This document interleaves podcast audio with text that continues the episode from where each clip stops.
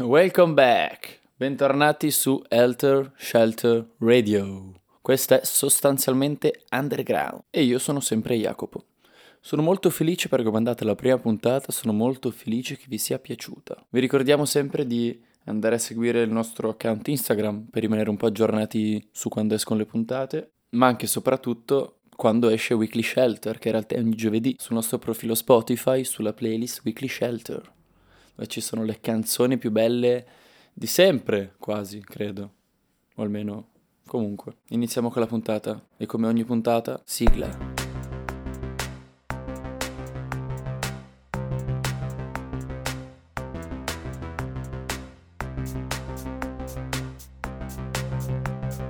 Helter Shelter Radio. Helter Shelter Radio. Presenta sostanzialmente underground.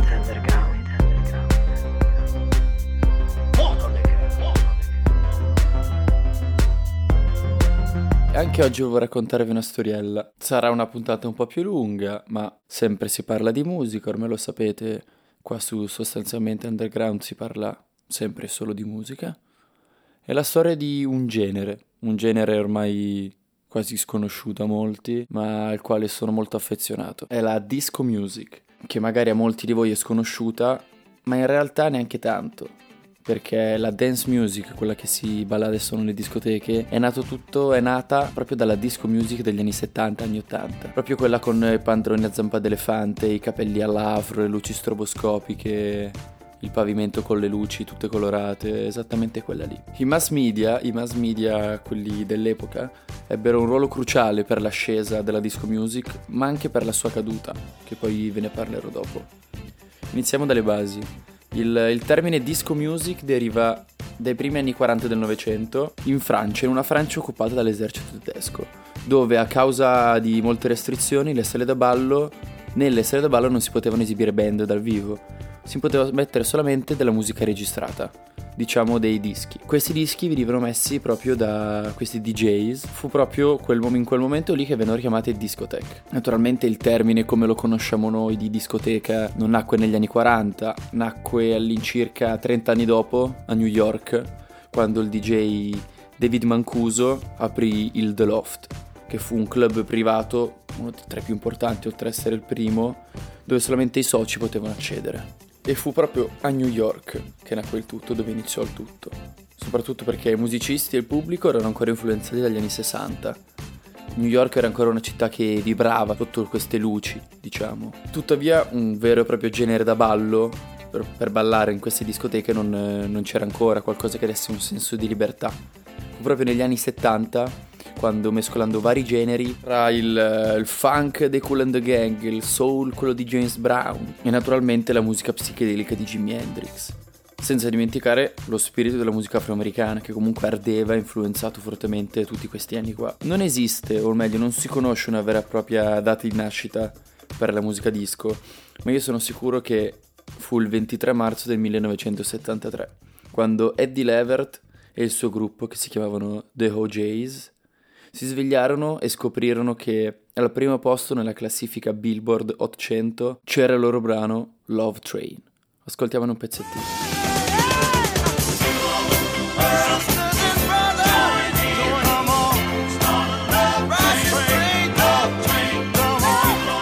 Fu proprio questo brano a determinare la discografia musicale per il prossimo decennio. Da quel momento lì, radio, trasmissioni televisive iniziarono a produrre brani disco ovunque.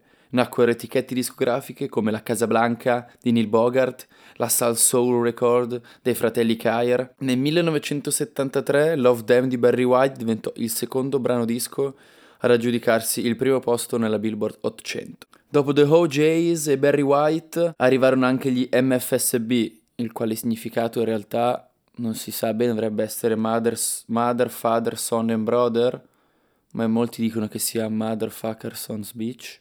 Dettagli. Furono i terzi artisti a arrivare con un brano disco con The Sound of Philadelphia al primo posto nella Hot Billboard. Fu una cosa assurda. Gli anni a seguire furono un tripudio di brani sempre ai primi posti delle classifiche. Kung Fu Fighting di Carl Douglas, che, che fu primo sia in Inghilterra che negli Stati Uniti, che è quella che fa...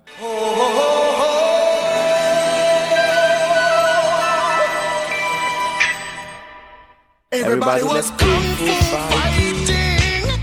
Meglio se non canto, va? Pensate che 11 milioni di copie fu uno dei brani disco ancora ad oggi che vendette più album nella storia della musica. Tra 1974 e 1977 la disco music era in cima a tutte le classifiche, con brani di Sylvester, Gloria Gaynor, i Village People, che tutti conoscete per YMCA probabilmente, Donna Summer, che era tra l'altro prodotta da un italiano, di Ortisei, che era Giorgio Moroder, un grandissimo musicista e arrangiatore. Vorrei farvi ascoltare una canzone di Moroder, naturalmente non sarà I Feel Love di Donna Summer, ma sarà una canzone che magari alcuni di voi conosceranno.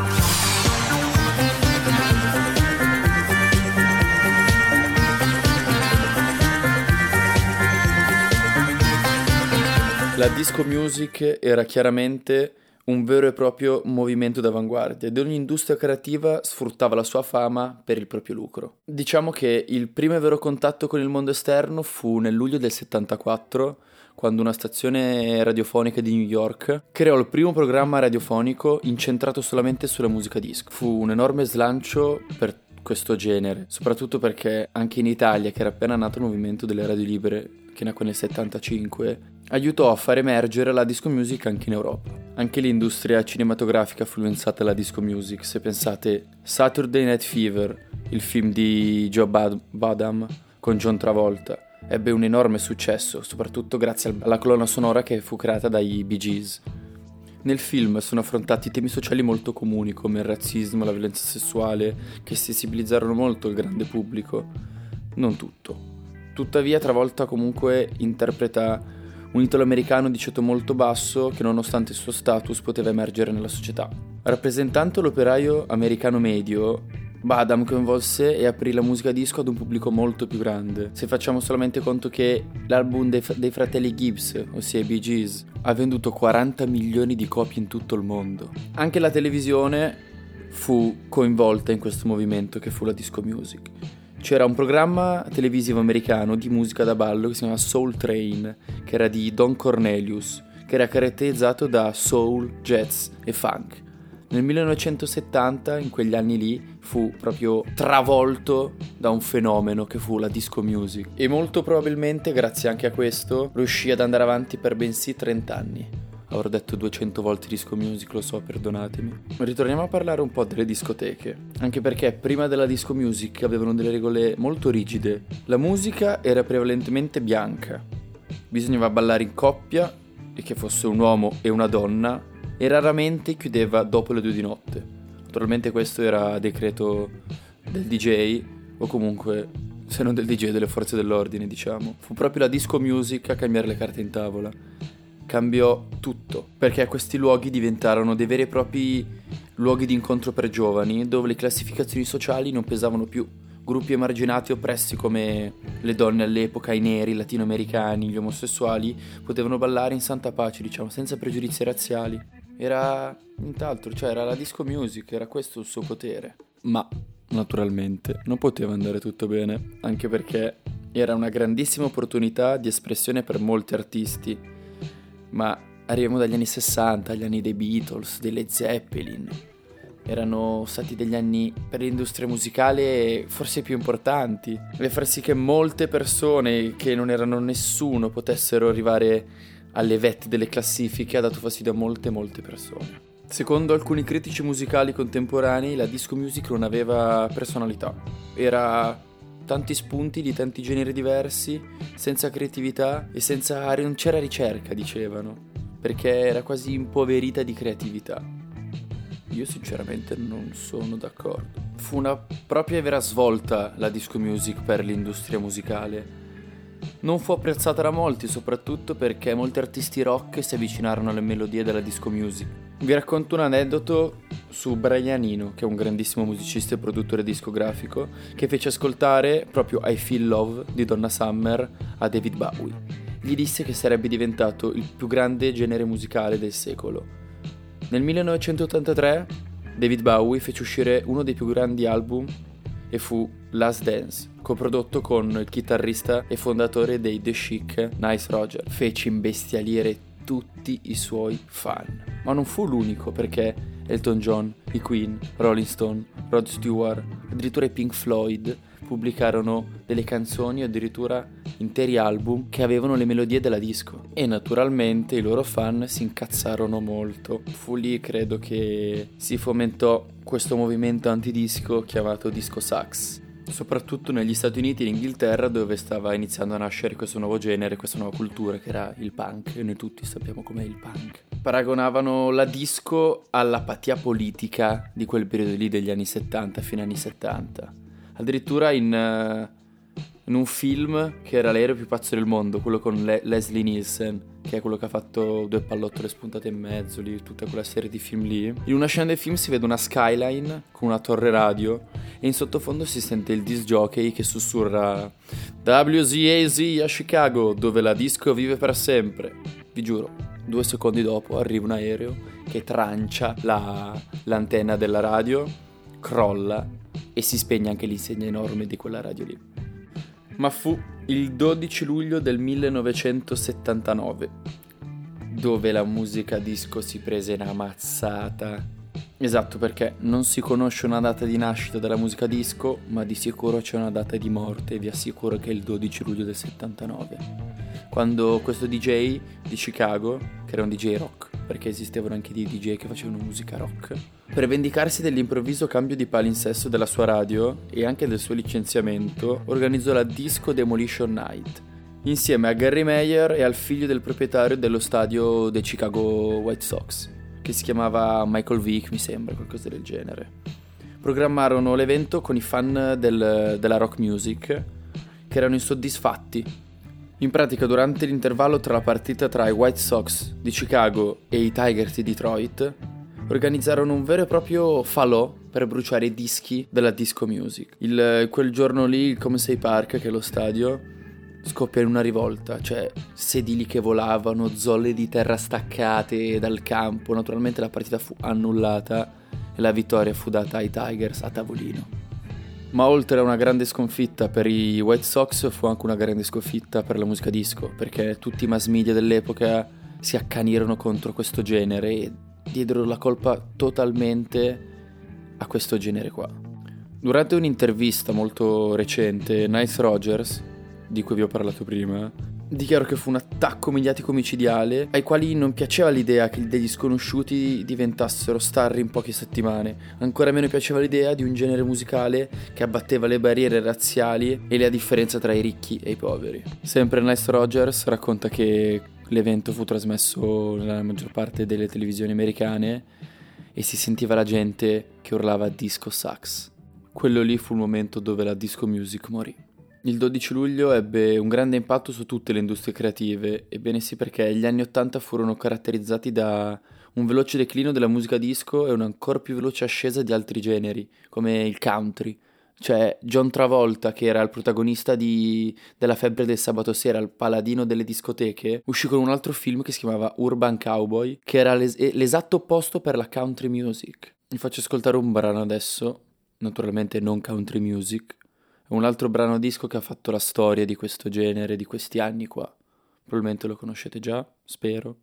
Se non lo conoscete potete andare ad ascoltare sulla nostra playlist che si chiama sostanzialmente Underground che troverete sul nostro profilo Spotify.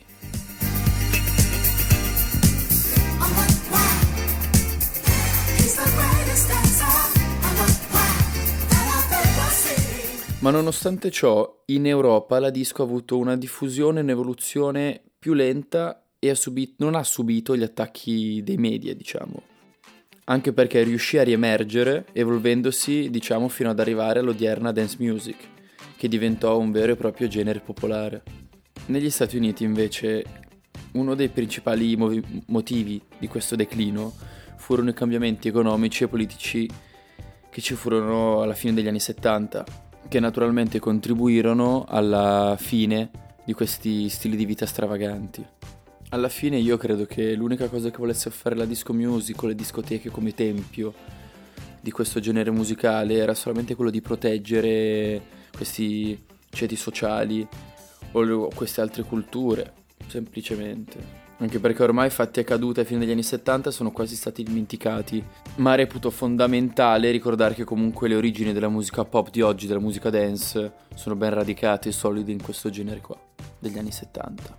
Prima, prima di finire volevo scusarmi con, con voi se avete sentito rumore di macchine o cani, ma la via di casa mia oggi si è popolata Volevo anche ringraziare Carmelo La Bionda per aver risposto alle mie domande e per aver reso possibile questa puntata. Se non conoscete Carmelo La Bionda, siete degli animali. Faceva parte del duo La Bionda, i DD Sound, insieme a suo fratello Michelangelo, uno dei più grandi gruppi, se non, se non gli inventori dell'italo disco degli anni 80. Se, se, volete magari anche fare una puntata con lui, se non sapete chi è, ditemelo, fatemelo sapere sui nostri social, su Instagram. Anzi, già che siamo qua che abbiamo fatto ancora più tempo, ascoltiamoci ancora 10 secondi di una loro canzone, dai, così vi faccio sentire un po' chi sono. Never heard before. Wanna be your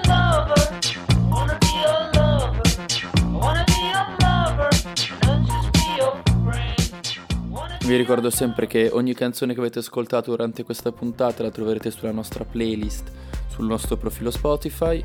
Noi siamo fuori su Google Podcast, Apple Podcast e Spotify. Ogni giovedì Weekly Shelter e niente. Direi che qua è tutto. Da Jacopo, alla prossima puntata.